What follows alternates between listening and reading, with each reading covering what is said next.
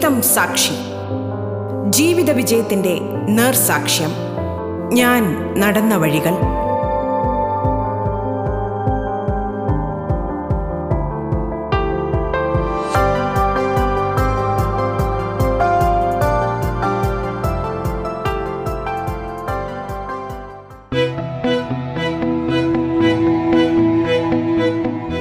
നമസ്കാരം പ്രിയ ശ്രോതാക്കളെ. ജീവിതം സാക്ഷിയിലേക്ക് സ്വാഗതം.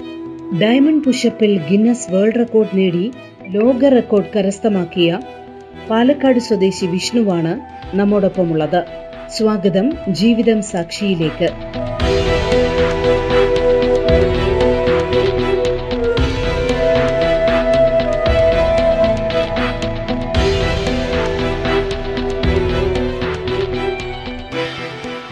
റേഡിയോ കേരളയുടെ ജീവൻ സാക്ഷി എന്ന പ്രോഗ്രാമിന്റെ എല്ലാ ശ്രോതാക്കൾക്കും എന്റെ നമസ്കാരം. എന്റെ പേര് വിഷ്ണു. പാലക്കാട് ജില്ലയിലെ മണ്ണാർക്കാടാണ് എന്റെ സ്ഥലം. ഞാനിപ്പോൾ ബി കോം കഴിഞ്ഞ് ഇന്ത്യൻ ആർമി റിക്രൂട്ട്മെന്റ് റാലിയിൽ ഫിസിക്കലും മെഡിക്കലും പാസ്സായി എക്സാമിന് വേണ്ടി തയ്യാറെടുത്തുകൊണ്ടിരിക്കുകയാണ്. ഞാൻ ഒരു ഗിന്നസ് റെക്കോർഡ് ഹോൾഡറാണ്. എനിക്ക് ഗിന്നസ് കിട്ടിയത് ഒരു മിനിറ്റിൽ ഏറ്റവും കൂടുതൽ ഡയമണ്ട് പുഷപ്സ് ചെയ്താണ് അപ്പോൾ ഈ ഫിറ്റ്നസ് ഒക്കെ സ്നേഹിക്കുന്ന ആളുകൾക്ക് ഡയമണ്ട് പുഷപ്സ് ഒക്കെ പറഞ്ഞാൽ എന്താണെന്നറിയാം എന്നാൽ അതിനെപ്പറ്റി പരിചയമില്ലാത്തവർക്ക് ഞാൻ ഒന്ന് പരിചയപ്പെടുത്തി തരാം സാധാ പുഷപ്സ് എന്താണെന്ന് അറിയാലോ അതിന്ന് കുറച്ച് വ്യത്യാസ വ്യത്യാസം ഉണ്ട് ഈ ഡയമണ്ട് പുഷപ്പിന് അതായത് നമ്മുടെ കയ്യിൽ നമ്മൾ ഡയമണ്ട് ഷേപ്പ് ഉണ്ടാക്കുകയാണ് ചെയ്യുന്നത്. അതായത് നമ്മുടെ തള്ളവിരലുകൾ രണ്ടും വലത് കൈന്റെ ഇടത് കൈന്റെ തള്ളവിരലുകൾ രണ്ടും യോജിച്ച് വെക്കുക. മറ്റു നാല് വിരൽ വിരലുകളും ചേർത്ത് പിടിച്ച് ചൂണ്ടുവിരലുകൾ തമ്മിൽ ഇടത് കൈന്റെ വലത് കൈന്റെ ചൂണ്ട വിരലുകൾ തമ്മിൽ ചേർത്ത് വെക്കുക. ഒരു ഡയമണ്ട് ഷേപ്പ് ഫോം ആവും. എന്നിട്ട് അത് നിലത്ത് അമർത്തി വെച്ച് പുഷപ്പ് എടുക്കുക എന്നതിനെയാണ് ഡയമണ്ട് പുഷപ്പ്സ് എന്ന് പറയുന്നത്. നമ്മൾ പുഷപ്പ് എടുക്കുമ്പോൾ നയന്റി ഡിഗ്രിയോളം കൈയിന്റെ ആംഗിൾ നയന്റി ഡിഗ്രി വരുന്ന രീതിയിലെങ്കിലും നമ്മൾ താഴുകയും പൊങ്ങുന്ന സമയത്ത് ഫുള്ളായി എക്സ്റ്റെൻഡ് കൈ കൈയിന്റെ ആ ഒരു ആംഗിൾ ഫുള്ളായി എക്സ്റ്റെൻഡ് ആവുന്ന രീതിയിൽ പൊങ്ങുകയും ചെയ്ത് ഉള്ളൊരു പുഷപ്പിനെയാണ് ഈ ഡയമണ്ട് പുഷപ്പ് എന്ന് പറയുന്നത്. അപ്പോൾ ഒരു മിനിറ്റിൽ തൊണ്ണൂറ്റൊന്ന് പുഷപ്പ് അടിച്ചിട്ടാണ് ഞാൻ ഗിന്നസ് റെക്കോർഡ് നേടിയത്. ഇതിനു മുമ്പുള്ള റെക്കോർഡ് ഒരു ചൈനക്കാരന്റെ പേരിലായിരുന്നു. അയാൾ എൺപത്തെട്ടായിരുന്നു എടുത്തിരുന്നത്. ഞാനത് തൊണ്ണൂറ്റൊന്നാക്കി. ഇങ്ങനെ ഡിഗ്രിക്കൊക്കെ പഠിക്കുന്ന സമയത്ത് എന്റെ ഫ്രണ്ട്സിനൊക്കെ അറിയാം. ഞാൻ നന്നായി പുഷപ്പ് അടിക്കും. പുഷപ്പിൽ കുഴപ്പമില്ല. എല്ലാവരെക്കാളും ബെറ്റർ ആണെന്നുള്ള കാര്യം എന്റെ ഫ്രണ്ട്സിന് അറിയാം. അപ്പോൾ അവർക്ക് ഇങ്ങനെ കിട്ടുന്ന ഓരോ പോസ്റ്ററുകളൊക്കെ ഉണ്ടാവും. പുഷപ്പ് ചലഞ്ച് അല്ലെങ്കിൽ പുഷപ്പ് കോമ്പറ്റീഷൻ എന്നൊക്കെ പറഞ്ഞിട്ടുള്ള ഓരോ പോസ്റ്ററുകളൊക്കെ ഉണ്ടാവും. വല്ല ജിം അല്ലെങ്കിൽ കരാട്ട ക്ലാസ്സിന്റെ ഒക്കെ ഉദ്ഘാടനത്തിന്റെ ഭാഗമായിട്ട് അവർ ചെറിയൊരു പ്രോത്സാഹന മത്സരം എന്ന പോലെ ചെറിയൊരു ക്യാഷ് പ്രൈസ് ഒക്കെ എന്തെങ്കിലും ഒരു പ്രൈസും വെച്ചുകൊണ്ട് അവർ ചെറുതായി ഇങ്ങനെ മത്സരങ്ങളൊക്കെ നടത്തും. അപ്പോൾ അങ്ങനെയുള്ള അതിന്റെ പോസ്റ്ററും കാര്യങ്ങളൊക്കെ ഫ്രണ്ട്സ് അവർക്ക് കിട്ടുമ്പോൾ അവർ എനിക്ക് അയച്ചു തരും. ഞാനിപ്പോൾ എന്തായാലും നമ്മൾ വണ്ടിക്കൂലി കളഞ്ഞ് അങ്ങോട്ട് വേണമല്ലോ പോവാം. അപ്പോൾ പോയിട്ട് വെറും കൈയോടെ വരണ്ടല്ലോ. പിന്നെ പോയിട്ട് ഇത്രയും ദൂരം ചിലപ്പോൾ കുറച്ച് ദൂരത്തേക്ക് ആയിരിക്കും അപ്പോൾ ഇത്രയും ദൂരത്ത് പോയിട്ട് നാണം കെട്ടി വരണ്ടല്ലോ എന്നുള്ള സ്ഥിതിക്ക് ഞാൻ എന്ത് ചെയ്യും? അത്യാവശ്യം നന്നായി പ്രാക്ടീസ് ചെയ്തിട്ട് പോകും ഞാൻ പോയിട്ട് അവിടെ കുഴപ്പമില്ലാതെ പ്രാക്ടീസ് മത്സരിക്കും. എനിക്ക് ഒന്ന് രണ്ട് തവണയൊക്കെ ഇതേപോലെ ഫസ്റ്റും സെക്കൻഡൊക്കെ വന്നിട്ടുണ്ട്. അപ്പോൾ ഞാൻ അങ്ങനെ വന്ന അപ്പോഴാണ് പിന്നെ മനസ്സിലായി എന്നാൽ എന്തോ ഒന്ന് റെക്കോർഡിന് ശ്രമിച്ചാലോ? അങ്ങനെ ഒന്ന് ശരി റെക്കോർഡിന് ശ്രമിക്കാം. പക്ഷെ അപ്പോൾ അറിയില്ലായിരുന്നു നമുക്ക് പ്രോപ്പറായിട്ട് ഇന്ത്യൻ ബുക്ക് ഓഫ് റെക്കോർഡ് എന്താണോ ഏഷ്യൻ ബുക്ക് ഓഫ് റെക്കോർഡ് എന്താണോ അല്ലെങ്കിൽ ഗിന്നസ് എന്താണോ ഗിന്നസ് നമ്മൾ ചെറുപ്പത്തിൽ കേട്ടിട്ടുണ്ട്. ചെറുപ്പത്തിൽ എപ്പോഴും കേൾക്കാറുണ്ട് ഗിന്നസ് അങ്ങനെയുള്ളത്. പക്ഷെ അത് എന്താ എന്താണെന്നോ എനിക്ക് അത് അതിന് എത്രത്തോളം വാല്യൂ ഉണ്ടെന്നോ അങ്ങനെയുള്ള കാര്യങ്ങളോ ഒന്നും അറിയില്ല. അതിനെങ്ങനെ അപേക്ഷിക്കണം? അതിനെപ്പറ്റിയൊന്നും ഒരു ഐഡിയ ഉണ്ടായിരുന്നില്ല. അപ്പോൾ ഇതിനെ കൊടുക്കണമെന്നേ അറിയൂ. അല്ലെങ്കിൽ ഒരു ഗിന്ന റെക്കോർഡിന് ശ്രമിച്ചാലോ എന്നൊരു ആഗ്രഹം ഉണ്ടായിരുന്നു. ഇങ്ങനെ നമ്മൾ നെറ്റിലും യൂട്യൂബിലൊക്കെ ഇങ്ങനെ തപ്പിക്കൊണ്ടിരിക്കും. ഇങ്ങനെ യൂട്യൂബിൽ ഓരോ വീഡിയോസും കാണും. അപ്പോൾ പലരും എടുക്കുന്നതും പല കൗണ്ടിൽ ആയിരിക്കും. പല പെർഫെക്ഷനിലൊക്കെയാവും എടുക്കുന്നുണ്ടാവുക. പുഷപ്പ് ആകുമ്പോൾ അതിനൊരു പെർഫെക്ഷനും കാര്യങ്ങളൊക്കെ ഉണ്ടാവും. ഞാൻ എടുത്ത് ശീലിച്ചത് കറക്റ്റ് പെർഫെക്ഷൻ എടുത്ത് ശീലിച്ചത് കൊണ്ട് എനിക്ക് എന്താണ് ഈ റെക്കോർഡുകാർ റെക്കോർഡ് അതോറിറ്റീസ് പറയുന്ന ആ ഒരു പെർഫെക്ഷൻ എന്റെ പുഷപ്പിന് ഉണ്ടായിരുന്നു. അതുകൊണ്ട് എനിക്ക് അതിൽ മാറ്റം വരുത്തേണ്ട ആവശ്യമൊന്നും വന്നില്ല. കൗണ്ടിൽ മാത്രം ഒന്ന് ശ്രദ്ധിച്ചാൽ മതിയായിരുന്നു. അങ്ങനെയായിരുന്നു ഞാൻ ശ്രമിച്ച് പുഷപ്പിന് ഒക്കെ പറഞ്ഞിട്ട് ഒരു റെക്കോർഡിന് ശ്രമിക്കാറ്. അപ്പോൾ ഞാൻ ഫസ്റ്റൊക്കെ ചെയ്തിരുന്നത് സാധാ നോർമൽ പുഷപ്പായിരുന്നു അപ്പോൾ അതിന്റെ റെക്കോർഡ് കറക്റ്റ് എത്രയാണെന്നൊന്നും അറിയില്ലായിരുന്നു. യൂട്യൂബിൽ കാണുന്ന ഓരോ വീഡിയോസാണ് നമുക്കുള്ളൊരു വഴികാട്ടി എന്ന് പറയുന്നത്. അപ്പോൾ കാണുന്ന വീഡിയോസ് നോക്കും. ആ അപ്പോൾ അതിലൊരു അമ്പതെണ്ണം എനിക്കൊരു അറുപതെണ്ണമൊക്കെ കണ്ടു. അപ്പോൾ ഇങ്ങനെ പ്രാക്ടീസ് ചെയ്യും. അപ്പോൾ അറുപതിന്റെ മുകളിലേക്കൊക്കെ എത്തിക്കഴിഞ്ഞാൽ പിന്നെയും പോയിട്ട് ഓരോ വീഡിയോ തപ്പും. അപ്പോൾ അതിൽ എഴുപത് എൺപതൊക്കെ കാണും. അപ്പോൾ പിന്നെയും കുറച്ച് ദിവസം കഴിഞ്ഞാൽ അപ്പോൾ ആ ഒരു സ്പിരിറ്റ് പോയിട്ടുണ്ടാകും പിന്നെയും കുറച്ച് ദിവസം കഴിഞ്ഞ് ശരി പ്രാക്ടീസ് ചെയ്യണം എന്നിട്ട് പ്രാക്ടീസ് ചെയ്യും. അങ്ങനെ എഴുപത് എൺപതൊക്കെ എത്തും. അപ്പോൾ പിന്നെ എന്നിട്ട് ആ എഴുപത് എൺപതൊക്കെ എത്തിക്കഴിഞ്ഞാൽ അന്നത്തെ ദിവസം രാത്രി ഇങ്ങനെ തപ്പുമ്പോഴായിരിക്കും. അത് പിന്നെ തൊണ്ണൂറ് നൂറൊക്കെ ആയിട്ടുള്ള വീഡിയോസ് യൂട്യൂബിൽ കാണും അപ്പോൾ അങ്ങനെ വന്ന സ്ഥിതിക്ക് ഏതപ്പോൾ കറക്റ്റ് എന്ന് നമുക്കറിയില്ല. അപ്പോൾ അങ്ങനെ വന്നപ്പോഴാണ് ഗൂഗിളിൽ കറക്റ്റായി സെർച്ച് ചെയ്ത് ഓരോ വെബ്സൈറ്റും കയറി ഓരോന്നും നോക്കാൻ തുടങ്ങിയത്. അപ്പോൾ ഇന്ത്യൻ ബുക്ക് ഓഫ് റെക്കോർഡ് വെബ്സൈറ്റിൽ കയറി കറക്റ്റ് ഓരോന്നിൽ എത്രത്തോളം കൗണ്ട് ഉണ്ടെന്ന് നോക്കി വെച്ചു.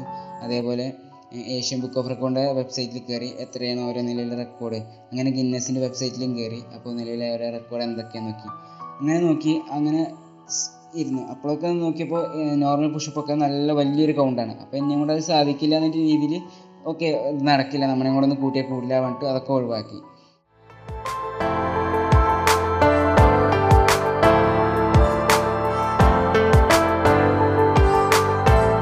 നിങ്ങൾ കേട്ടുകൊണ്ടിരിക്കുന്നത് ജീവിതം സാക്ഷി. പിന്നീട് ഇങ്ങനെ കുറേ ദിവസം കഴിഞ്ഞ് വീണ്ടും ഒന്ന് ശ്രമിച്ച് നോക്കാം നമുക്ക് നോർമൽ പുഷപ്പ് വേണ്ട ഒന്ന് മാറ്റി പിടിച്ചേക്കാൻ പറഞ്ഞിട്ട് അങ്ങനെ ഞാൻ നിക്കിൾ പുഷപ്പ് നോക്കി. അങ്ങനെ നിക്കിൾ പുഷപ്പിൽ ഞാൻ അന്നത്തെ കൗണ്ട് എനിക്ക് തോന്നുന്നു നയന്റി മറ്റോ ആയിരുന്നു. അപ്പോൾ ഞാനങ്ങനെ പ്രാക്ടീസ് ചെയ്തു. അപ്പോൾ നമുക്ക് ഇത് എങ്ങനെ അപേക്ഷിക്കുന്നൊന്നും അറിയില്ല. എന്നാലും ഞാൻ പ്രാക്ടീസ് ചെയ്ത് പ്രാക്ടീസ് ചെയ്ത് ഒരു നയന്റി ടു ഒക്കെ വന്നു. നയന്റി ടു ഒക്കെ വന്നിട്ട് പിന്നീട് ഞാൻ നോക്കുമ്പോഴാണ് അത് ഒരു നൂറ്റി പതിനൊന്ന് വന്നു. അതൊരു ഇന്ത്യക്കാരന്റെ പേരിലാണ് നിക്കിൾ ബുഷപ്പിൽ ഗിന്നസ് റെക്കോർഡ് നൂറ്റി പതിമൂന്ന് മറ്റും വന്നു. പിന്നെ നമ്മൾ എത്ര പ്രാക്ടീസ് ചെയ്ത് നയന്റി ടു നയന്റി ത്രീ ഒക്കെ വന്നുള്ളൂ. അപ്പോൾ ഇത് നമ്മളെ കൊണ്ട് നടക്കില്ല പറഞ്ഞിട്ട് അപ്പോഴും അത് ഉപേക്ഷിച്ചു. അങ്ങനെ ഒക്കെ നിർത്തി വെച്ചു. ഓക്കെ അതൊന്നും നമ്മളെ കൊണ്ട് കൂട്ടിയേ കൂടുതല ഗിന്നസ് പറയുന്നതൊക്കെ വലിയ സംഭവമാണ് എന്നായിരുന്നു അന്നത്തെ ചിന്ത. പിന്നീട് ഞാൻ പ്രാക്ടീസ് ചെയ്തത് സ്പൈഡർമാൻ പുഷപ്പ് അതേപോലെ സ്പൈഡർമാൻ നെക്കിൾ പുഷപ്സ് എന്നുള്ള ഒരു ആ ഒരു ടൈറ്റിലായിരുന്നു ഞാൻ പ്രാക്ടീസ് ചെയ്തത്. അപ്പോൾ അത് ഇതേപോലെ പ്രാക്ടീസ് ചെയ്യുന്ന സമയത്ത് കൗണ്ട് കുറവായിരുന്നു. കഷ്ടപ്പെട്ട് പ്രാക്ടീസ് ചെയ്ത് നല്ലൊരു കൗണ്ട് എത്തിയപ്പോൾ ഈ റെക്കോർഡ് മാറി. അപ്പോൾ അത്രയും കഷ്ടപ്പെട്ടാണ് ഒരു മിനിറ്റിലൊക്കെ ഒരു അമ്പത് എഴുപതൊക്കെ എത്തുന്നത്. അപ്പോൾ ഈ ഒരു കൗണ്ട് അതിലും വലുതായപ്പോൾ ഓക്കെ അതിൽ നിന്ന് നമ്മളെ കൂടെ കൂടില്ല. ഇനി അത്രയൊന്നും എടുക്കാൻ സാധിക്കില്ല എന്നായപ്പോൾ അതും ഒഴിവാക്കി. അങ്ങനെ ഇരിക്കുമ്പോഴാണ് ഞാൻ ജസ്റ്റ് ഒരു ഇതിൽ ഒരു ഇന്റർനാഷണൽ ബുക്ക് ഓഫ് റെക്കോർഡ് എന്ന് പറയുന്നൊരു വേറെ സൈറ്റിൽ കയറി ജസ്റ്റ് ഒന്ന് അപേക്ഷിച്ചിട്ടു. അപ്പോൾ നോക്കിയപ്പോൾ അത് കൗണ്ട് വളരെ കമ്മിയാണ്. ഞാൻ അതിനേക്കാൾ നന്നായി ചെയ്യും. അപ്പോൾ അവർ അപേക്ഷിച്ചപ്പോൾ അവർ പെട്ടെന്ന് എനിക്ക് റിപ്ലൈ തന്നു. റിപ്ലൈ തന്ന സമയത്ത് ഞാൻ അങ്ങനെ അവർക്ക് വീഡിയോയും കാര്യങ്ങളും അയച്ചു കൊടുത്തു. അപ്പോൾ അവരെ ഒക്കെ പെട്ടെന്ന് അത് വാലുവേറ്റ് ചെയ്ത് കുറച്ച് ദിവസങ്ങൾ എടുത്തുള്ളൂ. എനിക്ക് പെട്ടെന്ന് അതിന്റെ റിസൾട്ട് വന്നു. അതുണ്ട്. സർട്ടിഫിക്കറ്റ് കാര്യങ്ങളൊക്കെ കറക്റ്റാണ് നിങ്ങൾ എലിജിബിൾ ആണ്. അപ്പോൾ ഒരു പ്രോസസ്സിങ് ഫീ ആയിട്ട് കുറച്ച് എമൗണ്ട് അയച്ചു കൊടുത്താൽ നിങ്ങൾക്ക് തരാമായിരുന്നു. അപ്പോൾ ഞാൻ എനിക്ക് ആദ്യമൊന്നും ഒരു താല്പര്യം ഉണ്ടായിരുന്നില്ല. കാരണം നമ്മൾ വെറുതെ അങ്ങോട്ട് ഒരു പൈസ കൊടുത്തിട്ട് ഇങ്ങനെ ഒരു സർട്ടിഫിക്കറ്റ് വാങ്ങിക്കഴിഞ്ഞാൽ എന്തെങ്കിലും വാല്യൂ ഉണ്ടോ? അങ്ങനെയൊക്കെ ഒരു ഇതുണ്ടായിട്ട് ഞാൻ വേണ്ട പറഞ്ഞ് ഒഴിവാക്കി. പിന്നീട് തോന്നി അഥവാ ഇനി നമ്മളെ കൂടെ ഒന്നും ചെയ്യാൻ സാധിച്ചില്ലെങ്കിലോ ശരി ഇതെങ്കിൽ ഇതെങ്കിൽ ഇരിക്കട്ടെ ഇത്രയും കഷ്ടപ്പെട്ടതല്ലേ ഇതെങ്കിൽ ഇരുന്നോട്ടെ. എന്നിട്ട് ഞാൻ കുഴപ്പമില്ലാണ്ട് ആ ഒരു എമൗണ്ട് കൊടുത്ത് ആ ഒരു സർട്ടിഫിക്കറ്റ് വാങ്ങി വെച്ചു. പക്ഷേ എനിക്കെന്തോ അതുകൊണ്ടൊന്നും ഒരു സാറ്റിസ്ഫാക്ഷൻ വന്നില്ല അപ്പോൾ പിന്നീട് ഞാൻ ഇങ്ങനെ ഈ സമയത്തൊക്കെ ഞാൻ നിരന്തരമായിട്ട് ഇങ്ങനെ സെർച്ച് ചെയ്തുകൊണ്ടിരിക്കുകയാണ് ഏതാണ് നല്ല റെക്കോർഡ് ഓരോന്നിൽ എത്ര എത്ര ഉണ്ട് എന്നൊക്കെ ഇങ്ങനെ സെർച്ച് ചെയ്തുകൊണ്ടിരിക്കുകയാണ് അങ്ങനെയാണ് എനിക്ക് ഒരു ഗിന്നസ് റെക്കോർഡിൽ ഒരു അർച്ചർ പുഷപ്പിന് ഗിന്നസ് റെക്കോർഡ് വന്നത്.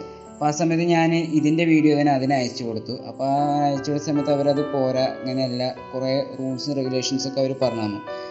ഞാൻ കുറേ കഷ്ടപ്പെട്ടാണ് ഒരു തവണ ഈ അർച്ചർ പുഷപ്പ് എടുത്തത്. അങ്ങനെ പിറ്റേ ദിവസം നാട്ടിലുള്ള എല്ലാ ലോക്കൽ ന്യൂസ് ചാനലുകാർ വന്നു. അതേപോലെ പത്രക്കാരൊക്കെ കോൺടാക്ട് ചെയ്ത ഡീറ്റെയിൽസും കാര്യങ്ങളും ഫോട്ടോസൊക്കെ ചോദിച്ചു. അങ്ങനെ പത്രങ്ങളിലും അടുത്തുള്ള ന്യൂസ് ചാനലുകളിലൊക്കെ വന്നു. ഒന്ന് കുറച്ചുകൂടി ഫേമസ് ആയ ന്യൂസ് ചാനലുകാർ ചോദിച്ചു. അപ്പോഴേക്കും ഒരു വരാൻ വേണ്ടി നിൽക്കുമ്പോഴേക്കും എനിക്ക് കൊറോണ വന്നു. പിന്നെ കൊറോണ മാറി കുറച്ചുണ്ടാകുമ്പോഴേക്കും ആ റെക്കോർഡ് ബ്രേക്കായി റെക്കോർഡ് വേറെ ഈ ഞാൻ ആരെയാണ് മറികടന്നത്? ഒരു ചൈനക്കാരനാണ് ചൈന ഒരു ആർമി സോൾജറാണ് ചൈനത്തെ. ഞാൻ ആരെയാണ് മറികടന്ന് അയാൾ എന്നെ വീണ്ടും ഇത് ബ്രേക്ക് ചെയ്തു.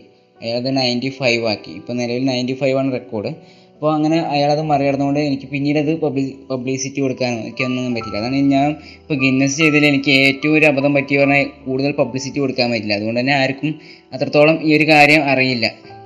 ആ ഒരു വിഷമം എനിക്കിപ്പോഴും ഉണ്ട്.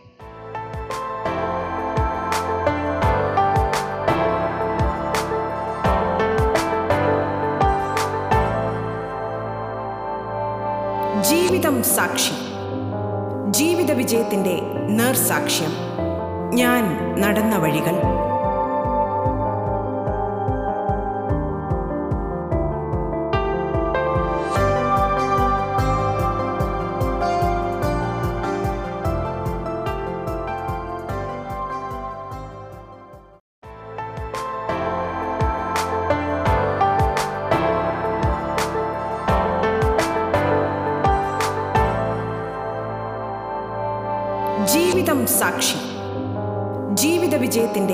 നേർസാക്ഷ്യം ഞാൻ നടന്ന വഴികൾ.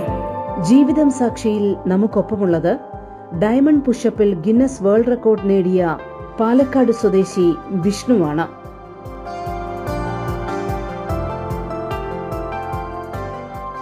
ഞാൻ പുഷപ്പ് എടുത്ത് തുടങ്ങിയത് ഒരു മൂന്നാം ക്ലാസ് നാലാം ക്ലാസ് ആ ടൈമിലൊക്കെ പഠിക്കുന്ന സമയത്താണ്. അപ്പോൾ എന്റെ വല്യച്ഛന്റെ മകൻ ഈ ആർമിയുടെ സെലക്ഷനൊക്കെ വേണ്ടി ഇങ്ങനെ ഓടാനൊക്കെ പോകുമ്പോൾ ഞാനും എന്റെ ബ്രദറും ഒപ്പം പോകും ഓടാനൊക്കെ പോകും അപ്പോൾ ഏട്ടൻ ചെയ്യുന്നത് കണ്ടിട്ടാണ് ഇങ്ങനെ എങ്ങനെ പുഷപ്പ് അടിക്കണം എങ്ങനെ പുള്ളപ്പ് അടിക്കണം എങ്ങനെ സിറ്റപ്പ് അടിക്കണം എന്നൊക്കെ പഠിച്ചത്.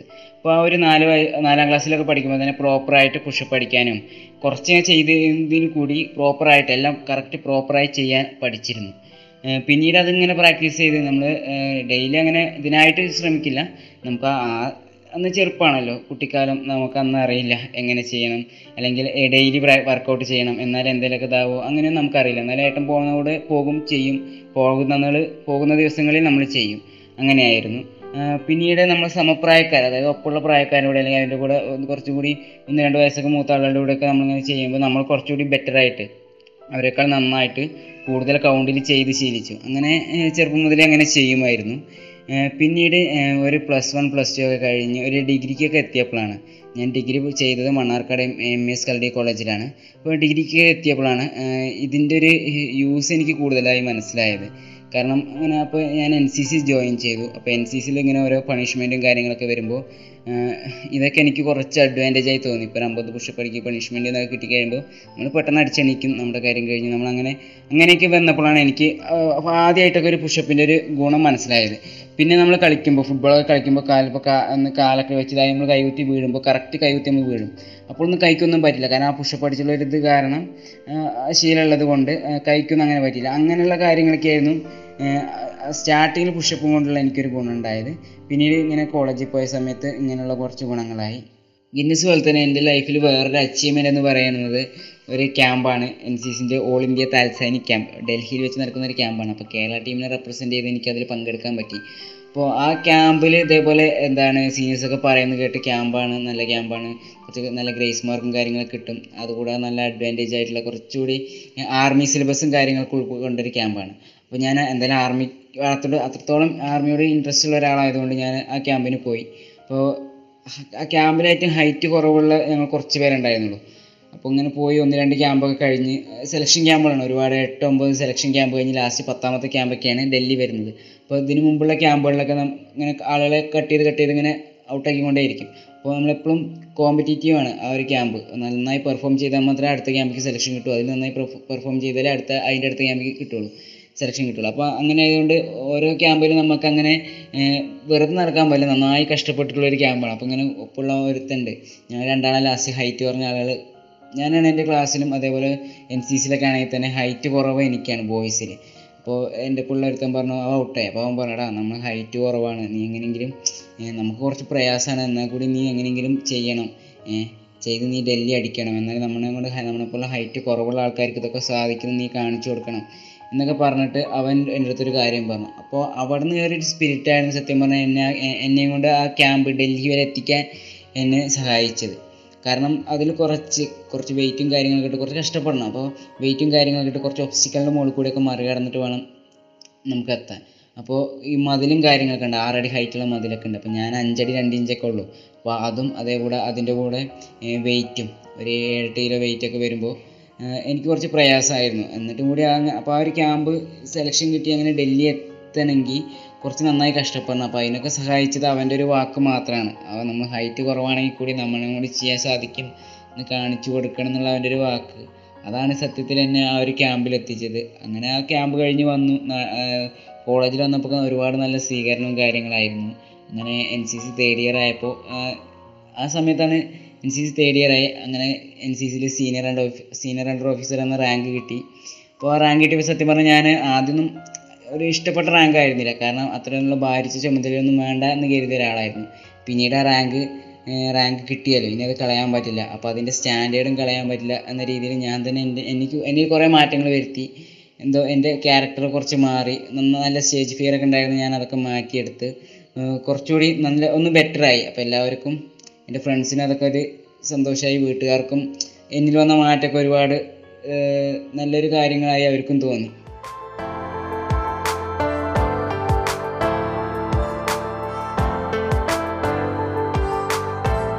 നിങ്ങൾ കേട്ടുകൊണ്ടിരിക്കുന്നത് ജീവിതം സാക്ഷി. പിന്നെ എനിക്ക് ഗിന്നസ് അടിക്കുന്നതിനുള്ള ഒരു ഒരു ഒരു സ്പാർക്ക് എനിക്ക് ആഗ്രഹം ഉണ്ടായിരുന്നു ഇന്നൊരു സ്പാർക്കായത് ഒരു ക്യാമ്പാണ്. ഞാൻ എൻ സി സിയിൽ ഉണ്ടായിരുന്നു. അപ്പോൾ സെക്കൻഡ് ഇയർ ലാസ്റ്റിൽ പഠിക്കുമ്പോഴാണ് എനിക്ക് ഫസ്റ്റ് ക്യാമ്പ് കിട്ടുന്നത്. അപ്പോൾ അനങ്ങനടി പനമണ്ണ അനങ്ങനടി സ്കൂളിൽ വെച്ചിട്ടായിരുന്നു. ചെറുപ്പുശ്ശേരിക്ക് അടുത്തുള്ള ഒരു സ്കൂളാണ് അപ്പോൾ ആ സ്കൂളിൽ വെച്ചായിരുന്നു ക്യാമ്പ് അപ്പോൾ ക്യാമ്പ് തുടങ്ങിയ ഫസ്റ്റ് ദിവസം നൈറ്റ് അപ്പോൾ അന്ന് ഉള്ള കൾച്ചർ പ്രോഗ്രാംസ് ആണ്. അപ്പോൾ സാധാരണ കൾച്ചർ പ്രോഗ്രാംസിന്റെ സ്റ്റാർട്ടിങ് ദിവസം ആയതുകൊണ്ട് എന്ത് ചെയ്തു? എല്ലാവരും അവരുടെ അച്ചീവ്മെന്റ്സ് ഒന്ന് പറയാം. എല്ലാ കേഡറ്റ്സിനും അവരുടെ അച്ചീവ്മെന്റ്സ് സ്റ്റേജിലൊന്ന് പറയാം. അപ്പോൾ ഓരോരുത്തരും ഇങ്ങനെ പോയി ഇങ്ങനെ പറയുന്നുണ്ട്. അവർ സ്റ്റേറ്റ് അതിൽ ഫസ്റ്റ് ഇതിൽ ഫസ്റ്റ് അഞ്ച് കൊല്ലമായിട്ട് സ്റ്റേറ്റിൽ ഫസ്റ്റാണ് നാഷണൽ പാർട്ടിസിപ്പന്റ് അങ്ങനെ ഓരോ അച്ചീവ്മെന്റ്സ് ഇങ്ങനെ കാര്യങ്ങളൊക്കെ പറയുന്നു. അത് നമുക്ക് പറയാനൊന്നും ഉണ്ടായിരുന്നില്ല. കാരണം നമ്മളിപ്പോൾ സ്കൂളിൽ സ്പോർട്സിൽ ചെറുതായി ചെയ്യുമെങ്കിൽ കൂടി സബ്ജക്റ്റിലേക്ക് സെലക്ഷൻ കിട്ടിയാൽ കൂടി പോവില്ല. കാരണം അവിടെ പോയി കഴിഞ്ഞാൽ നമുക്ക് എതിരാളിയായിട്ട് കലടിക്കാറുണ്ട് അപ്പോൾ നമ്മളുടെ ക്ലാസ്സും കളഞ്ഞ് അവിടെ പോയിട്ട് അപ്പോൾ മിക്കവാറും ചിലപ്പോൾ പോകില്ല. അങ്ങനെ അല്ല അതല്ലാതെ നമുക്ക് പറയാൻ വേറെ അച്ചീവ്മെന്റ്സും കാര്യങ്ങളൊന്നും ഇല്ല. അപ്പോൾ നമുക്ക് നമ്മൾ അത്രയും പിള്ളേരുടെ മുമ്പിൽ നമുക്ക് പറയാൻ ഒരു അച്ചീവ്മെന്റ്സ് ഇല്ലാത്തതുകൊണ്ട് എന്തോ അവിടെ ഒന്ന് ഒന്ന് കുറച്ച് ചെറുതായ പോലെ ഒരു തോന്നൽ. ആ സമയത്ത് ഈ ഒരു ഗിന്നസ് അല്ലെങ്കിൽ ഒരു റെക്കോർഡ് ശ്രമിക്കണം എന്നുണ്ടായിരുന്നു ആ സമയത്ത് അങ്ങനെയാണ് തോന്നുന്നത്. അപ്പോൾ എന്നാൽ ശരി എന്തായാലും ഒരു റെക്കോർഡ് നേടണം. നമുക്ക് പറയാനും നമ്മുടെ പേരിൽ സ്വന്തമായിട്ട് നല്ലൊരു അച്ചീവ്മെന്റ് വേണം എന്നൊരു സ്പാർക്ക് അവിടെ നിന്ന് കയറി. അപ്പോൾ ഞാൻ അന്നേരം അവിടുത്തെ ക്യാമ്പത്തെ സീനിയറിനോട് കാര്യം പറഞ്ഞു. സീനിയർ എനിക്കൊരു വേദി തരണം. ഇങ്ങനെ കുഷി പഠിക്കാനുള്ള ഒരു വേദി തരണം പറഞ്ഞു. അപ്പോൾ സീനിയർ ഓക്കേടാ ഞാൻ തരാം. നിനക്ക് എപ്പോഴാണ് പറയാൻ പറ്റുക? അപ്പോൾ നീ റെഡി ആയിക്കോ? ഞാൻ പറ നീ പറയുമ്പോൾ സമയത്ത് ഞാൻ സെറ്റ് റെഡിയാക്കി തരാ പറഞ്ഞു. പക്ഷെ എനിക്ക് ആ ക്യാമ്പിലൊന്ന് നേരമാണ് പ്രാക്ടീസ് ചെയ്യാനോ? കാരണം ഇത്രയും കുട്ടികളുടെ മുമ്പ് നമ്മൾ ചെയ്യുമ്പോൾ ഒരു ഗിന്നസ് അറ്റംപ്റ്റ് കണ്ട് ചെയ്യുമ്പോൾ നമ്മൾ നാണം കെടാൻ പാടില്ലല്ലോ. അപ്പോൾ നല്ലൊരു കൗണ്ട് ചെയ്യണം. എനിക്ക് അപ്പോഴും കറക്റ്റ് എത്ര ഗിന്നസ് എത്ര റെക്കോർഡ് ഉണ്ട്? ഗിന്നസിൽ എത്രയാണ് കൗണ്ട് അല്ലെങ്കിൽ ഇന്ത്യൻ ബുക്ക് ഓഫ് റെക്കോർഡിൽ എത്രയാണ് കൗണ്ട് അങ്ങനെ കാര്യങ്ങളൊന്നും അറിയില്ല. എന്നാലും ഞാൻ ആ സീനോട് പോയി ചോദിച്ചു. എനിക്കൊരു വേദി തരണം എന്നൊക്കെ പറഞ്ഞു അപ്പോൾ സീനിൽ തരാമെന്നും പറഞ്ഞു. പക്ഷേ പ്രാക്ടീസ് ചെയ്യാൻ പറ്റാത്തതുകൊണ്ട് ഞാൻ പിന്നീട് പറഞ്ഞു എനിക്കെന്നാൽ വേണ്ട. ഞാൻ പിന്നീട് പിന്നെ ശ്രമിക്കാം. എന്ന് പറഞ്ഞിട്ട് ഞാൻ ഒഴിവായി. അപ്പോൾ അങ്ങനെ എനിക്ക് എന്താണ് അന്ന് ഒന്നും ചെയ്യാൻ പറ്റിയില്ല. പക്ഷെ അപ്പോൾ ഒരു ആഗ്രഹം ഉണ്ടായിരുന്നു ഒരു അച്ചീവ്മെന്റ്സ് അച്ചീവ്മെന്റ് സ്വന്തം പേരിൽ നല്ലൊരു അച്ചീവ്മെന്റ് ഉണ്ടാക്കി വെക്കണം. ആരും ആര് ആരോ ആരുടെ മുമ്പിലും ധൈര്യത്തോടെ പറയാൻ പറ്റുന്ന ഒരു അച്ചീവ്മെന്റ് ഉണ്ടാക്കണം എന്നൊരു ആഗ്രഹം അന്ന് കയറിയതാണ്. അതാണ് ഈ ഒരു ഗിന്നസിലേക്ക് എത്തിച്ചത്. അങ്ങനെ എന്റെ ഇതുവരെയുള്ള ലൈഫിൽ ഏറ്റവും കൂടുതൽ ഒരു ഇമ്പാക്റ്റ് ഉണ്ടാക്കിയത് എൻ സി സി തന്നെയാണ്. കോളേജ് ലൈഫിനേക്കാൾ എനിക്ക് എൻ സി സി ലൈഫാണ് കൂടുതലായി തോന്നിയത്. എൻ സി സിയിലെ ക്യാമ്പ് എക്സ്പീരിയൻസും കാര്യങ്ങളും ഫ്രണ്ട്സും കാര്യങ്ങളൊക്കെ എൻ സി സിക്കാരാണ് കൂടുതൽ. അങ്ങനെ സത്യം പറഞ്ഞാൽ എൻ സി സിനെ പറ്റി പറഞ്ഞു തുടങ്ങിയാൽ അത് ഒരുപാടായി പോകും. കാരണം ഞാൻ ഇപ്പോൾ എൻ സി സി കഴിഞ്ഞ് ഇറങ്ങിയുള്ളൂ. എന്നാലും ഇപ്പോഴും കൂടി ഞാൻ എൻ സി സിന്റെ ഒരു പ്രോഗ്രാംസിനൊക്കെ പോകും. ചില കോളേജുകളിൽ വേറെ സ്കൂളുകളിലൊക്കെ എൻ സി സിനെ പറ്റി എന്തൊക്കെ എൻ സി സിനെ പറ്റി ഓരോ ഓറിയന്റേഷൻ എടുക്കാനൊക്കെ ഞാൻ ഇപ്പോഴും ഇടയ്ക്ക് ചില പോകാറുണ്ട്.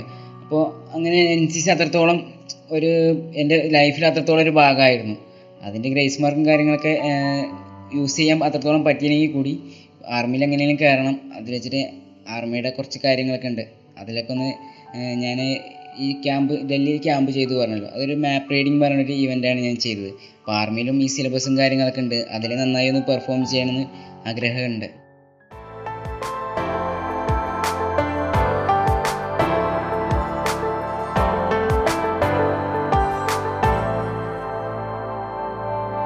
ജീവിതം സാക്ഷി. ജീവിത വിജയത്തിന്റെ നേർസാക്ഷ്യം. ഞാൻ നടന്ന വഴികൾ. ജീവിതം സാക്ഷിയുടെ അധ്യായം പൂർണമാകുന്നു. നമസ്കാരം.